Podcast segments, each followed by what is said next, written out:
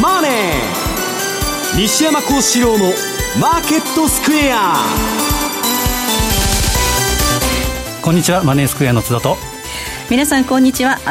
アシスタントの大里清です、えー、ここからの時間はザンマネー西山幸四郎のマーケットスクエアをお届けしていきます。西山幸四郎のマーケットスクエアということですがここにこの方がですね、ね、今到着されました、はい、いきるぞ ちょっと息が切れてらっしゃるようですが今到着ということで、はい、西山幸四郎さんです、はい、こんにちは。お願いいたします、はい、えまずは大引けの日経平均株価なんですが今日は4日ぶりの反発となりました。終値が13円78銭高の2万2450円79銭ということです、えー、そして為替の動きも合わせて見ていきたいと思いますが、えー、為替なんですがドル円がこの時間109円の5051ということで須田さんちょっとですねあの朝方入ってきた大きなニュースにマーケットもね少し驚いたというかそうですね。まあ、米朝首脳会談、はい、えー、多くの人はですねびっくりしたと思うんですけど、まあ、やっぱりなっていう人も多くいたと思うんですね、まあ、ちょっと出てましたからね。そうですね。でいろいろ駆け引きがあってでまあえーまあ、出た出たなと、でこれはトランプの言うなればビジネス戦略の一つみたいな感じもするので、はい。まあ、ドルの下げ、株の下げ、まあ、限定的ではあるんですけど、少し反応したなという感じでしょうね、うん、まあ、本当にあのいつものことなので、またこういう戦略を取ってるんじゃないかなんていうね、見方もあるようですけれどもね、西山さん。はい。まあ、あのお互いに似た似た者同士というかですね、はい、まあ、両方ともステージ手腕というかなかなか 古速というかですね、はい、あれなんですけど、まあ、キム・ジョンウンの方は、まあ、核を持ちながら和平に向かいたいと。でトランプはそれは廃絶だと、まあ、そこら辺の温度差があってですね、はい、まああのまあ、キム・ジョンウンの方はカダフィみたいになりたくないと。そうです、ね、いうことでちょっとビビってるみたいですけどね、うん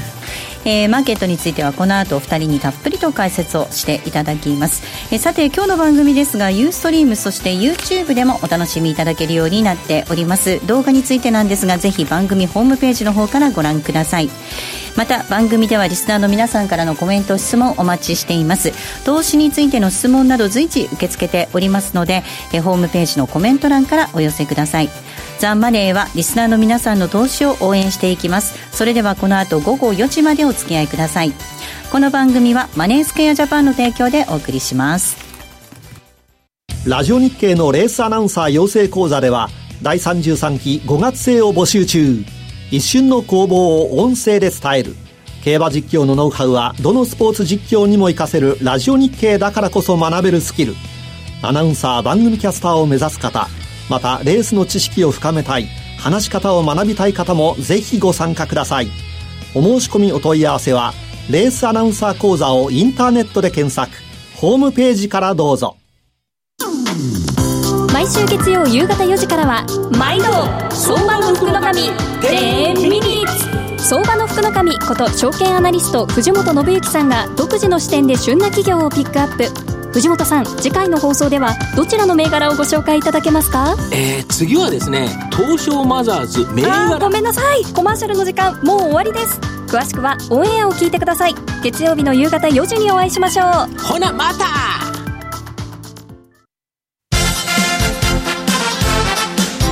トゥデイずはここで訂正です。この番組ですが、マネースクエアの提供でお届けいたします。えさて、今日のマーケット、改めて振り返っていきたいと思います。大引けの日経平均株価、今日は13円78銭高の22,450円79銭でした。トピックス、こちらは3.95ポイントのマイナス、1771.70。東証一部の売買高概算で13億3317万株、売買代金が2兆2900 982億円でした。東証一部の値上がり銘柄数が600、対して値下がりが1390、変わらずは93銘柄となっています。東証一部売買代金のランキング。トップが任天堂、そして2位にソフトバンクグループ、3位がトヨタ、4位に三菱 UFJ、5位が東京エレクトロン、以下ソニー、三井住友、マネックスグループ、資生堂、ファーストリテイリングと続きました。5位の東京エレクトロン、今日はしっかりです。360円高の21,330円でした。そして、業種別の騰落率です。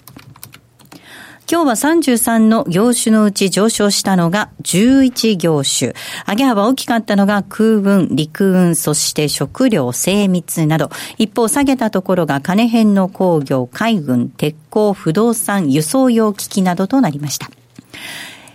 また、えー、今日新高値を取った銘柄ですが、東証一部では42銘柄ございました。一方の新安値銘柄ですが、今日は111銘柄。新安値を更新する銘柄は111銘柄となりました。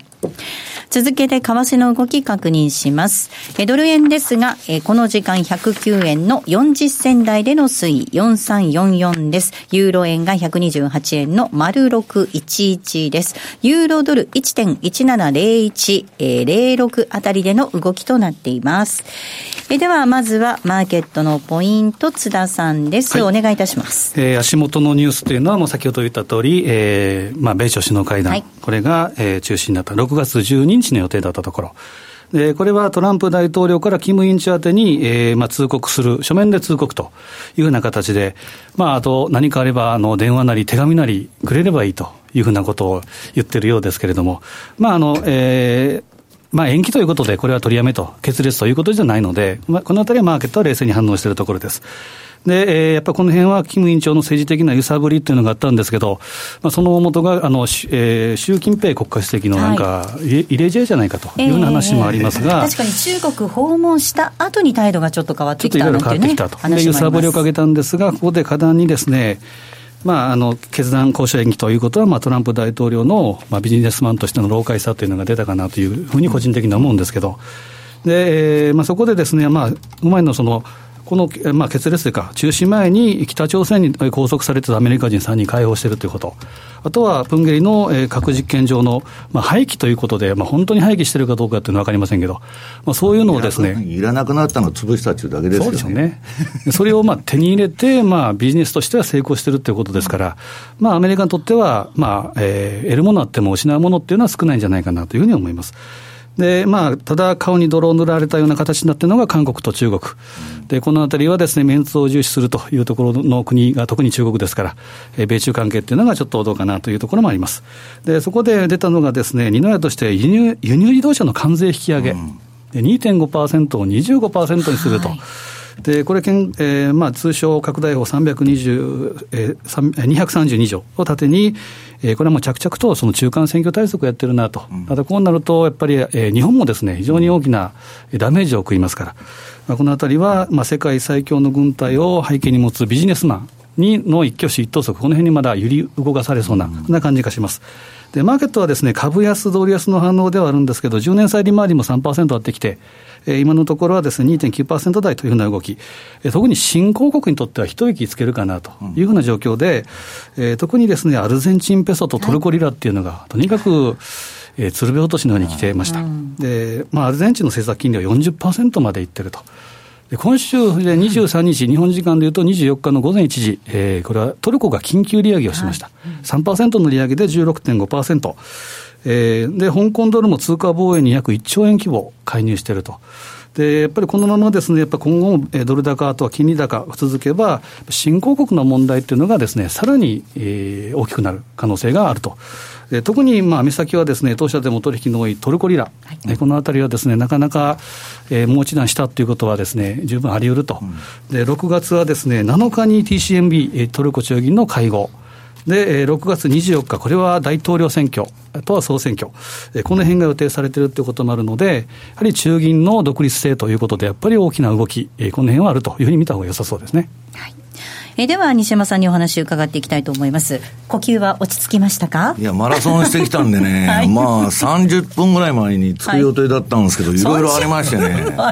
えー、こんなに遅れるとは思わなかったんですけど、はい、まあそれはともかくですね、まあ、ぼやーっとしたマーケットになってきたなと。で、まあ、最近、まあ、5月の一部ファンドの中間決算も終わって、まあ、結構ミーティングをやってるんですけど、まあなんか本当にぼやっとした相場で、焦点がボケてると、で、例えばね、円安になるんなら一斉に円安になりますと。はい。一斉に円高になりますとか、株高になりますとか言うんだったら分かりやすいんですけど、えー、通貨のマーケットのもう銘柄、銘柄によって動きが結構まちまちになってきてると、はい、これはもう相場がですね、えー、トレンドを失ってるっていう証拠なんですね。うん、で、その中で、まあ何をやったらいいのかということで、えー、個別でもうここのところはですね、まあゲリラ戦というかですね、えー、銘柄選択をしっかりして相場に入ろうという戦法に切り替えてるんですね。はい。はい、まあ、そんな戦法に切り替えてトレードをされているということですが、はい、一つ津田さんのお話の中にあった、その車の輸入関税25%に引き上げるっていう話ありましたよね。これ、さらにインフレ加速しちゃいませんか？いや、だから彼の政策はすべてが、この今ファンドのミーティングで一番問題になってるのは、トランプのやることなすことすべてインフレにつながるわけです。うん移民も取らないと、もうそれが一番大きいんですけどね。で、アメリカ人の給料だけ上げると。うん、で、まあ何から何までインフレ政策をやってる中で、まあ今あの、えー、長期金利がちょっと落ち着いてはいるんですけど、まあ、これの動きによってはですね、今年はもうボラテリティジャンプって言われてますんで、去年の低ボラテリティ相場の反動、はい、えー、それが、まあ、あの、ちょっと怖いなと、うん、みんな運用者は言っとるわけですね。はい、で、最近まあここに来てですね、えー、ファンドのポートフォリオの組み替えが非常に、えー、まあアメリカに里帰りしてきてる資金がまあ一言で言うと多いと。もう今まで、それは、えー、運用なんでですね、利回り求めた海外だ、新興国だ、なんだかんだってやってたのが全部、あの、えー、帰ってきてると。で、今度はもうこの低金利のゼロ金利の時に、まあ、めちゃくちゃに借金しとるですね、うん、えー、新興国。これのまあ4分の3、借金の4分の3がドル建てですから、はい、これ金利上がってくると、たちまち困ってくるというのが、まあ今の、えー、金余りなんだけど、金利上がってきてですね、えー、さほど大喜びもできないと。いうのは今の状況なんですね。はい。で、まあ、為替市場の方、まあ今日あの資料を持ってきたんでね、えー、COT レポート、まあシカゴの方の、えー、実需と投機筋のですね、まあ、細かいポジション分析。えー、こちらのチャートが出てるんですけど、これまずあの、なんだっけ、1ページ目になるのかな。ユーロとドルインデックスの、えー、ポジションが出てます。はい。で、これまあ、あのー、コマーシャルズっていうのは実需でですね、えー、あと、ラージのスペキュレーター、投機筋ですね、大口の。で、小口の投機筋。で、この、えー、っと、青いですね、小口の投資、投機筋っていうのはいつでもネガティブインディケーターと逆指標にされてるんですね。で、今の相場というのは、これチャートパッと見ていただいたらですね、ユーロがむちゃくちゃ上がってた。で、ドルがむちゃくちゃ下がってたと。それの反動が、ここ4月からわーっと来て、あれよあれよっていうまでドルが戻したということなんですけど、それまで散々ドルが下げてたっていうことなんですね。で、このスルスルとした動きというのは、えー、っと、大量にみんなが、えー、ドルを売ってたと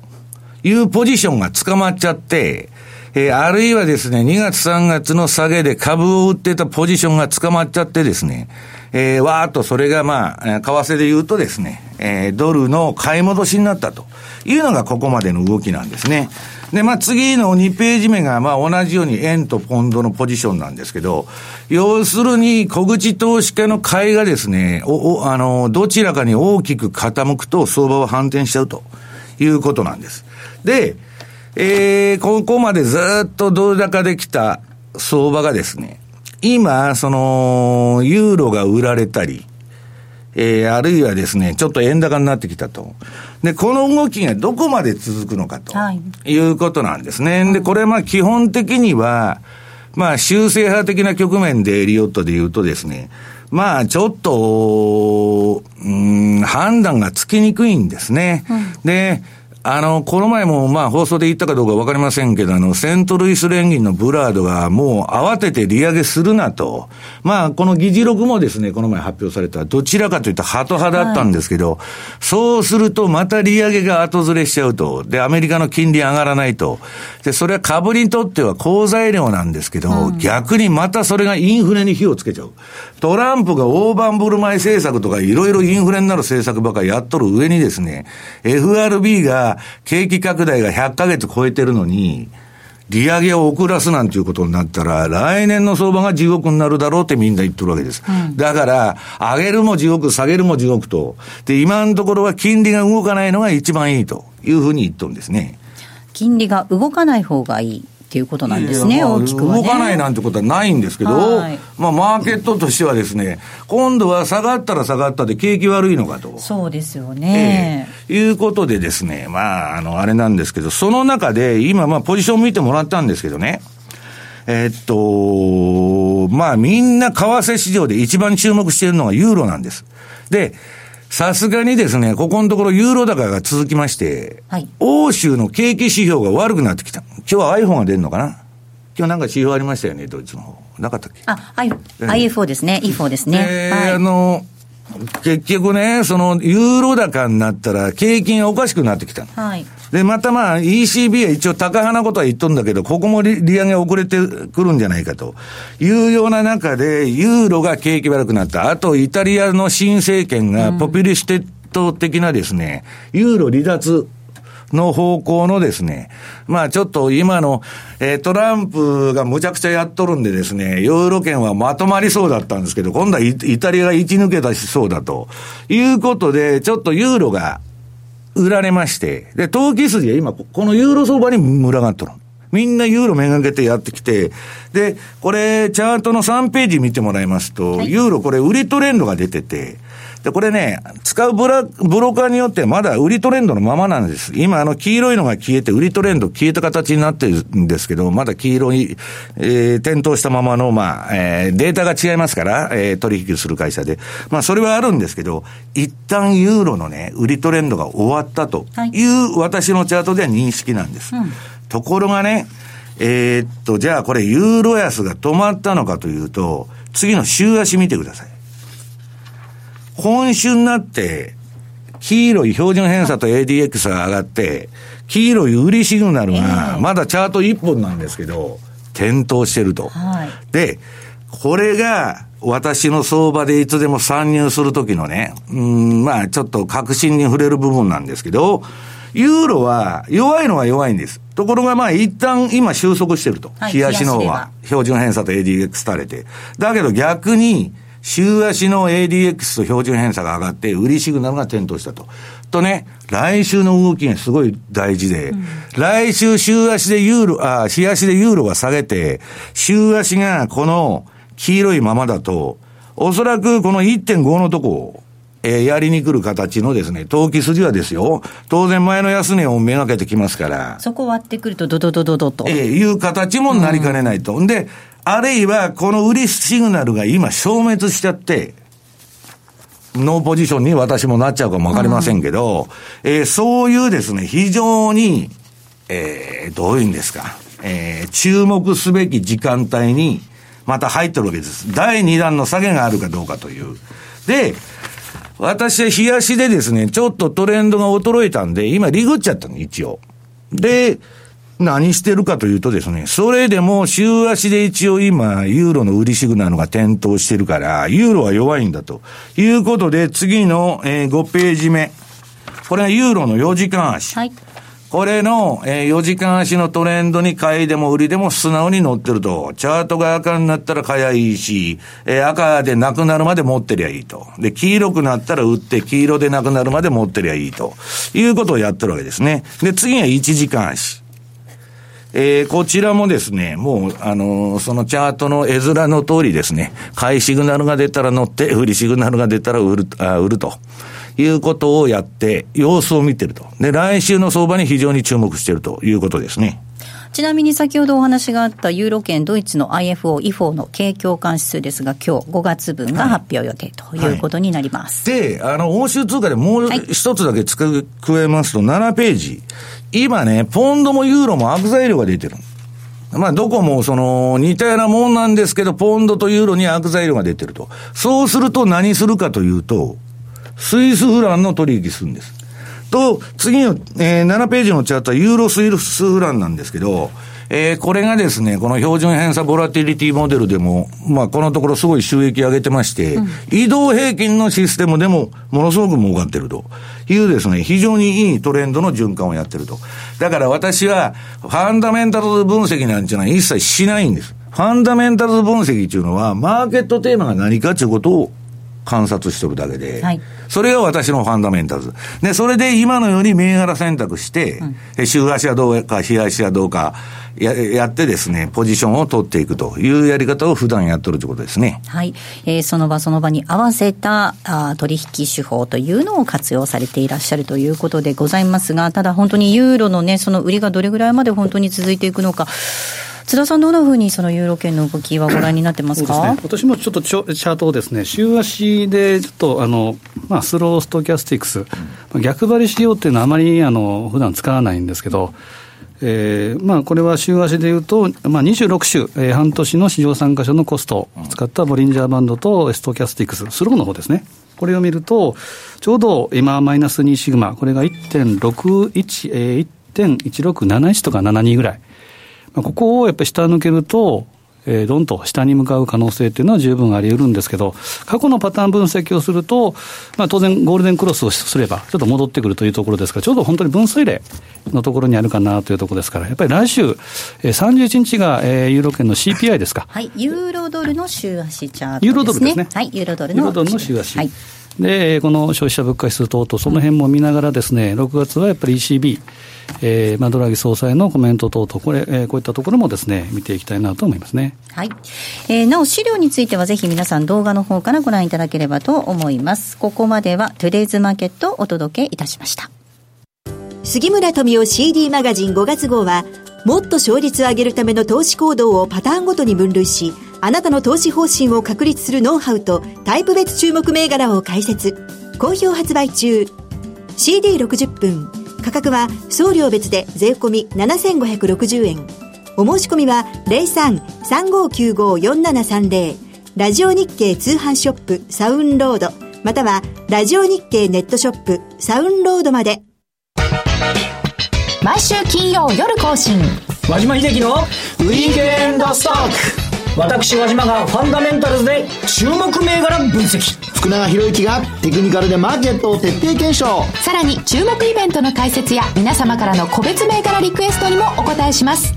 1週間のマーケットトピックが丸分かりで月額税別476円。詳しくはウィークエンドストックの番組ホームページをご覧ください。当たったら褒めてね。マネースクエアトラリピーボックス。ラップリピートトラップリピート。僕の名前はトラリピ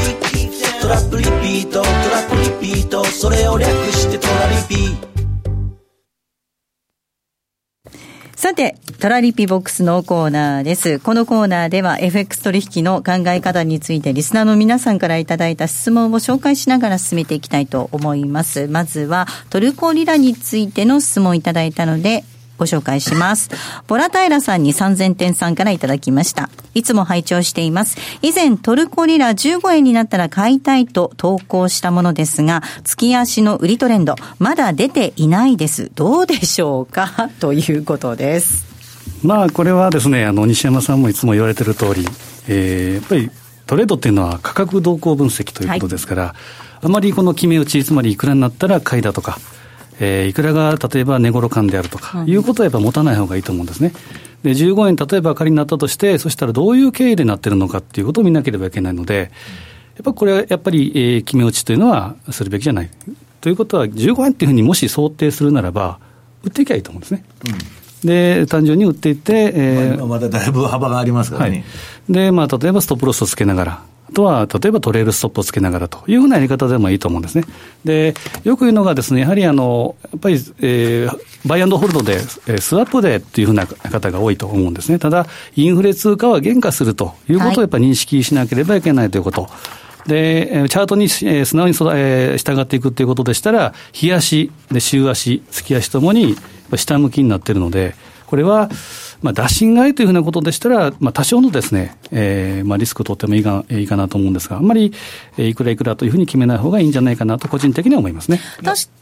マネースケアさんで今週、あ、今週は、あ、今週もトルコリラのあの、チャート載せてるんですけど、はい、月足も週足も日足も全部売りトレンド出てるはずですから、はい、月足は売りトレンドも、東方にずっと売りトレンドです。ええはい、ドドルトルコもトルコリラ円も、売りトレンドがむしろ、わーっとその走ってる感じですよね、ね。きっとね、トルコリラ円のお話だと思いますが、確かにこれ、15円になったらって、この15円にどこ、何、何の根拠があるのかって話になっちゃいますもんね、15円にね。いや、だから私は15円でも2000円でも何でもいいんです、うんはい、今の相場が方向があるかないかというだけのことでトレードをするんですね。はい、はいえでは、もう一つの質問紹介させていただいてもよろしいでしょうか？はいはい、ガッテンマンさんからいただきました。西山さんいつも解説ありがとうございます。金曜日楽しみにしていますということです。はい、えトランプ大統領、11月の中間選挙に勝つために株価をどうしていくという見解でしょうか？今のままだと株価が下がってトランプは選挙に勝てる気がしません。以前の解説で利上げから金融緩和に転換する可能性もあるという解説もありましたが、えー、QE4 をやるんじゃないかって話でしたね、はいはい、その可能性も含めて解説をお願いしますということです。うん、トランプは、まあ、基本的にはですね、まあ、株上がった方がいいと思ってる、あそれは思ってると思うんですけど、はい、基本的にどうでもいいと思ってると思うんですね。はい。いや、株価が下がったら下がったで、ニューディール対策みたいなのやるぞと、またぶち上げるんです、うん、で、選挙前なんて皆さんね、私、アメリカ人に聞くと、2か月前しか注目しないと。まあ、投票の2か月前にどういう状態になってるのかっていうのが大事なんです。じゃあ、夏以降ぐらいですね。今、いくら打っちゃっても、しぼんじゃってですね、すねまあ、飽きられちゃう。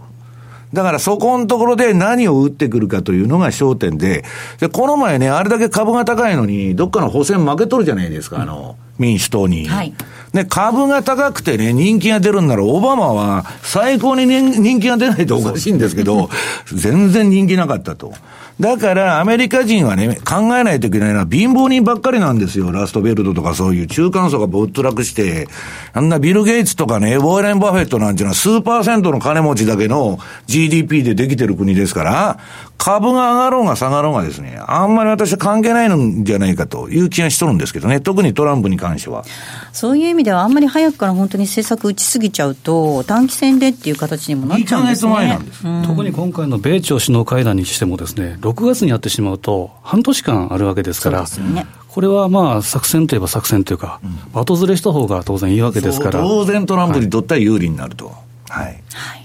もうちょっと手前に何か大きなことをやるのかどうか。彼はアホじゃないですから、考えてると思いますよ。全部ディールですからね、はい、彼にとってはね、はい、多分中間選挙もディールっていうことで、うまいことやるんでしょうかね。さあ、ここで。まあ、そこでボケと掘れそうな気がしますけど、あれですか、ミイラ取りがミイラになっちゃうみたいな話ですかね。大体ダメですからね。うん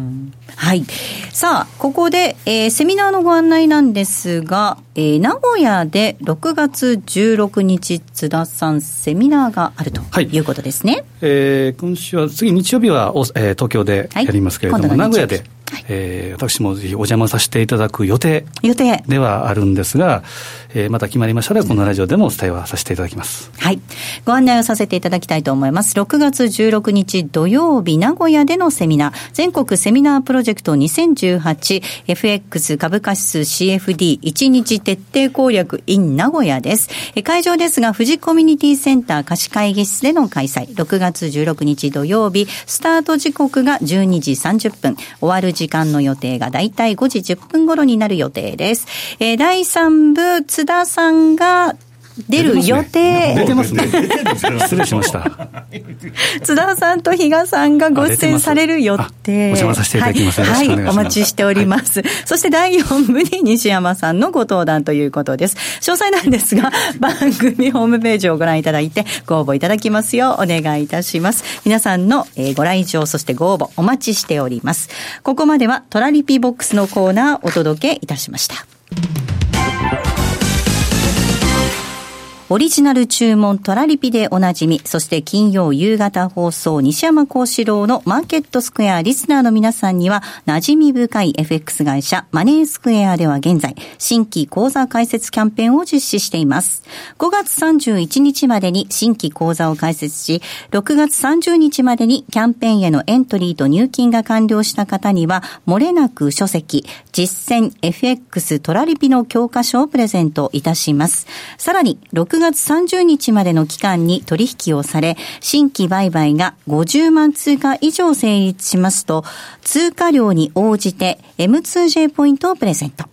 M2J ポイントはマネースクエアに口座をお持ちの方だけがご利用できる独自のポイントサービスで、ポイント数に応じてギフト券やグルメなど様々な商品と交換することができます。また、マネースクエアは社名変更を記念しまして、6月30日までオリジナル注文、トラリピの手数料が無料となるキャンペーンも同時に実施中です。まだ講座をお持ちでなくて、マネースクエアやトラリピが気になるという方、ぜひこのキャンペーンをご活用ください。キャンペーンの詳細はザ・マネー番組ウェブサイトのマネースクエアキャンペーンバナーをクリック。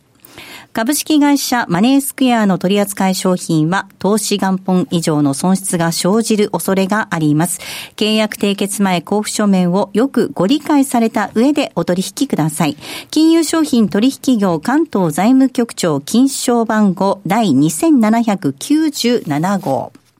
常識破りのリーダー論。安藤光大です。森井淳です。私たちがリーダーの持つ課題をズバッと解決します。リーダーもリーダー予備軍もぜひお聞きください。番組テーマはマネジメントとリーダーシップ。常識破りのリーダー論は毎週水曜日12時15分から好評放送中。先週の重賞振り返りから当日朝に取材したばかりのトレセン情報。さらにはアナウンサーの悲しくも切ない競馬日記までラジオ日経の競馬担当アナウンサーが日替わりでお届けするその名も競馬が好きだラジオ日経第一で月曜から木曜の夜8時から放送です。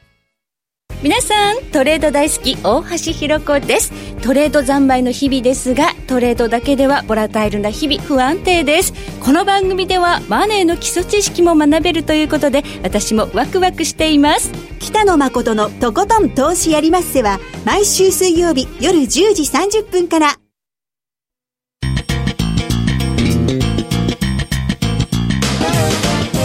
西山幸四郎のマーケットスクエアさあ、このコーナーではマーケットの見方について西山さんにいろいろな角度で教えていただくコーナーです。この今回のテーマです。金利株ドル6月は相場の転機となるのかということでお話伺っていきます。はい、あんまりお茶飲まない方がいいんじゃないですか ?6 月はですね、何を言ってる6月はですね、まあ、あの、予感の月と私は呼んでるんですけど、まあ、あの、6月に金利反転ってよく言われるでしょ。買われとったのが、えー、売られたり、売られてるのが買われたりと、金利上がったり下がったり、転機になりやすいと、いうことがまあよく言われるわけです。で、今年はですね、まあ、あの、株の循環的な中間選挙年の、まあ、サイクルを、歴史的なサイクルを分析すると、まあ、むしろ株は、秋ぐらいまで上がりにくいんですね。うん、うだうだうだうだした相場で、むしろ10月ぐらいから年末にかけて中間選挙の年は上がると。まあ、トランプ、あれ11月でしたっけ ?11 月です。まあ、そういう流れになればトランプとしてもベストなんですよ。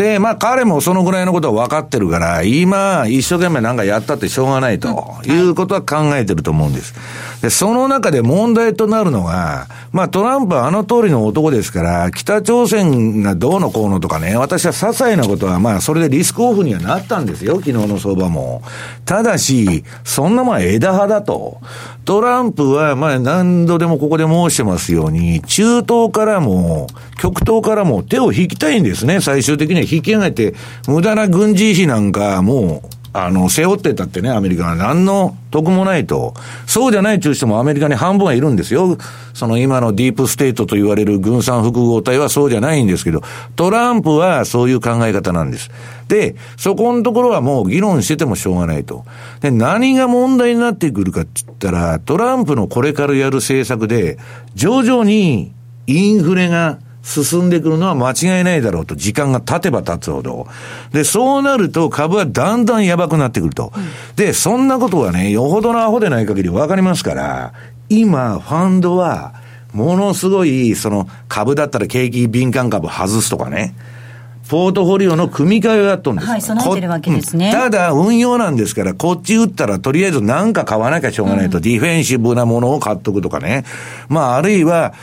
いろんな国に投資してた、してた資金を引き上げて、今度はこっちに移すとかですね、ポートフォリオの入れ替えをすごくやっとるんです。で、まだ、その腹は固まらないんですけど、あの、もう一相場ね、そのアメリカが花を咲かすんだと、ジム・ロジャースとかね、ビあんと、あれ、レーダリオは言っとったんですけど、レーダリオのポートフォリオを見ると、株のポジションがえらく減っちゃってるというのが、まあ今の噂なんですね。で、彼のそのグローバルマクロのね、えー、そのボラティリティを利用したですね、そのポートフォリオ管理っていうのは、世界中のファンドが真似しとるんです。で、そういうことをレーダー量が動くとバーっとやるとこがあって、で、なんだか上がったり下がったりですね、わけのわからない相場に今なってると。うん、で、一つはインフレが焦点なんです。はい、で、トランプはインフレなんです。もう彼はインフレ。うん、で、この中央銀行バブルの終わりというのは、インフレになったらもう追加緩和も QE も何もできない。ここが万事休すで万歳なんです。ところがね、FRB は、トランプがインフレ政策をやってるもんで、金利を上げざるを得ないんです。はい、はい、で、もう一つは、景気拡大が100ヶ月超えとってですね、で、そのイエレンがちんたらちんたら利上げを遅らしてたもんで、その遅れを取り戻すためにも利上げしなくちゃいけない。で、そういう路線で私は粛々とね、利上げをしていくと思ってたんです、FRB が。ところが、この前ね、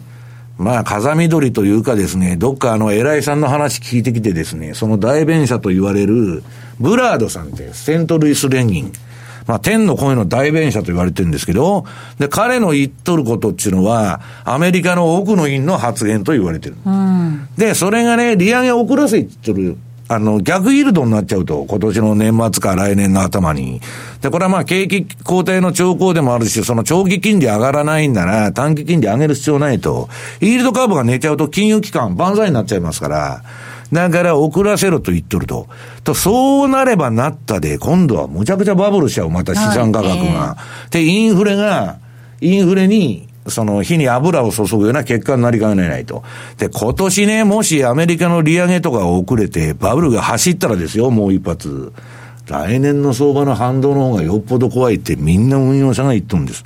で、それを気をつけないといけないと。で、今ね、はい、今日あの資料持ってきたのは8ページ。はい。FF 金利と2年ものの米国債のこれ、まあレートが出てるんですけど、これまあ何回も紹介してる資料で、まあ2018年までアップデートされてるんですけど、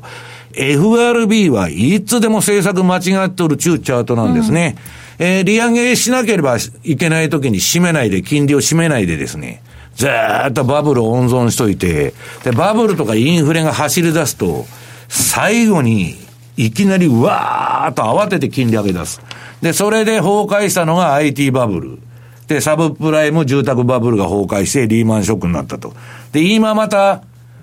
去年から慌てて上げとるでしょ？イエレンが上げて、今パウエルも、まあ3回とか4回上げると。これはおそらく間違いだろうと。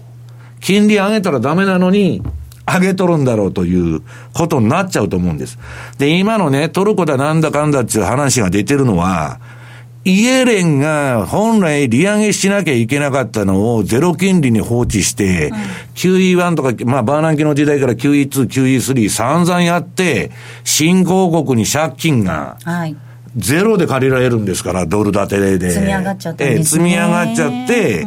それで、もう一つは新興国の通貨が大バブルしとるということなんです。うん、ドルが金利ゼロだから。はいわーっと下駄履いて上がっちゃった。うん、ところが今金利上がってきたら、あれなんだっけと。ちょっと前トルコが50円しとったと思ったら、あっという間に半値だと。いうことになっちゃうわけです。だから金利がね、えー、っと2%なんか低いじゃないかと。はい、いつでも日本の人たちはそういう意見なんですけど、ボラテリティを見なダメなんです。短期金利は20倍になったんですから。要するに、ゼロがゼロでなくなるということの影響がね、こんな世界中借金経済なのに、何も起きないわけがないということなんですよ。で、私のね、友達の、まあこれ余談になっちゃうけど、債券ファンドっていうのはね、まあ、あ全然影響を受けてない。この新興国通貨安の。これ私はまあブログに書いて、この放送でやってると、もう時間が、あの、なくなっちゃいますんで言いませんけど、ものすごいパフォーマンス上げてる。このドル安、あドル高相場でも、新興国通貨安の何の影響も受けてないということで、この3年間ぐらいで、その新興国債券だけでですよ、60%ぐらいの利回りを上げてるというのもあるわけです。まあ、でそんなことはまあ人のことなんでどうでもいいんですけど、問題は9ページ。FRB がそろそろ政策を間違えそうなんでね。はい。これね、去年の相場が、これボラテリティが出てるんです。えー、っと、上がニューヨークダウのこの9ページのチャート。えー、ずっと冷やしが出てて、で、上の赤い線の方が、これオプションのボラテリティです。1ヶ月のオプションのボラテリティ。で、下に出てるのが1日のツルーレンジ、真のレンジですね。窓開けを含めた最大値幅が、えー、赤の線。で、14日の ATR、それの14日平均が緑と。そうするとね、えー、っと、この何相場の反動が今年の2月3月にもう一発目来たわけです。はい。で、こ、こ、こんな2007年みたいな相場はもう続きませんよと。えー、で、それまでのね、この2012年とか13年も、もう超低ボラティリティでしょ？これはまあ異次元の相場ですよ、まさに。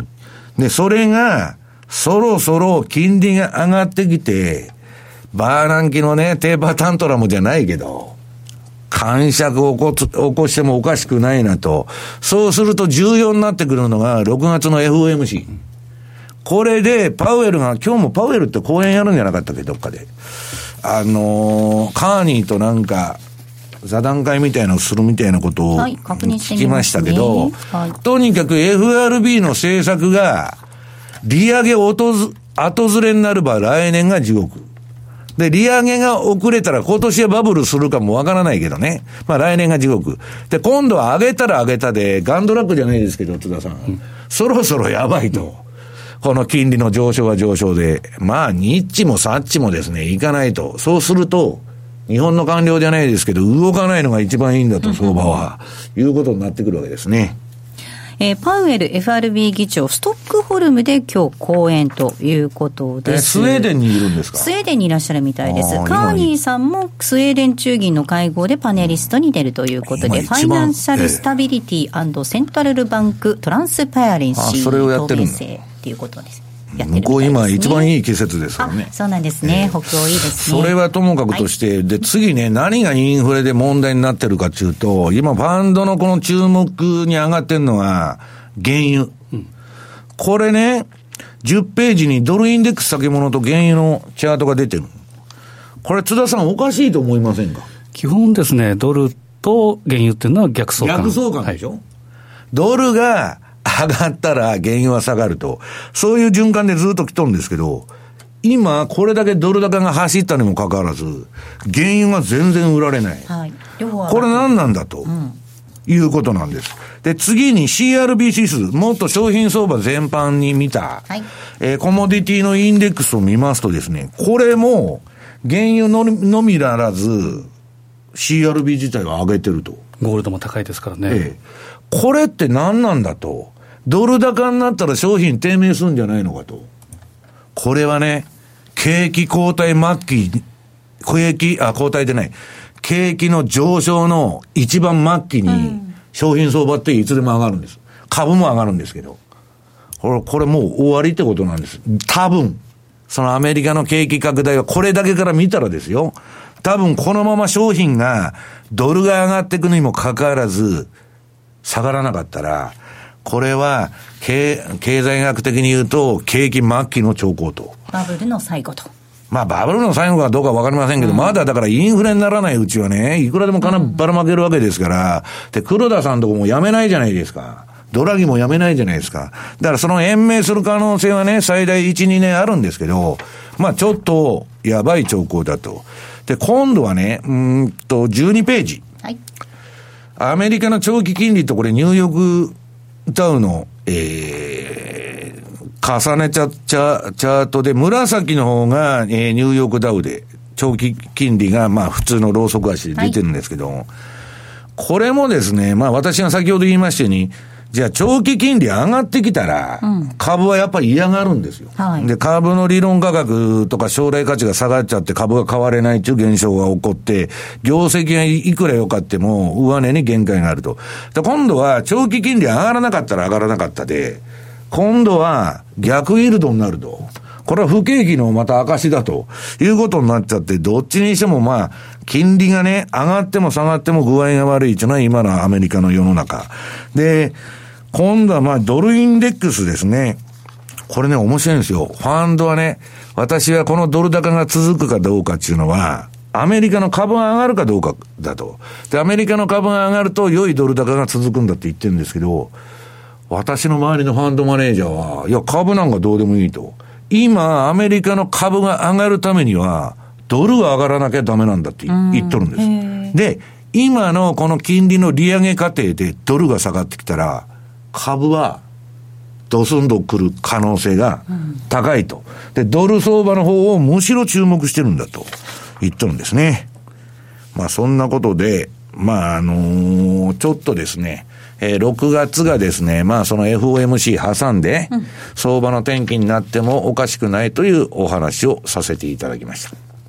ここまではマーケットスクエアのコーナーをお届けしました。マーケット投資戦略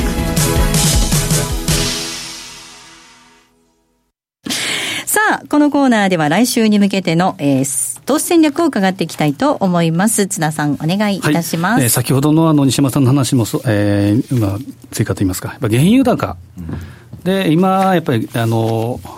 ジェフリー・ランドラックが直近のインタビューなんかで言ってるのが、やっぱりドル安で商品高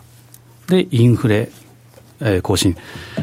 えー、ドル高と原油高っていうのはですね、本来なら逆行、トレンド逆行なんですけど、ドルの方がトレンド逆行で上,、えー、上げてきたと。これに関してやっぱ懐疑的な見方をしてるんですね。で、やっぱりインインフレ続くだろうと。で、原油に関しては、これは、えー、90ドルっていう1バレル。まあ、マジですか。言うて、言うてるんですね。そうすると、基本的にはやっぱりドルの、まあ、ベアということはずっと、えー、言われてるところなんですね。で、今、株のやはり上昇はドルに動くと。ドルにやっぱ採用される、これは、まあ、よく言うあの、えーえーマンデル・フレミングの法則。マンデル・フレミングね。財政拡張が続くと、まあ最終的にはドル高になって株安になる。うん、なるはい。はい、まあ、まさに教科書通りの動きになってるなと。で、翻って今の、えー、ドル円を見るとですね、ちょっとこれは4月以降どんどんどんどん上げてきたというのがあるんですけど、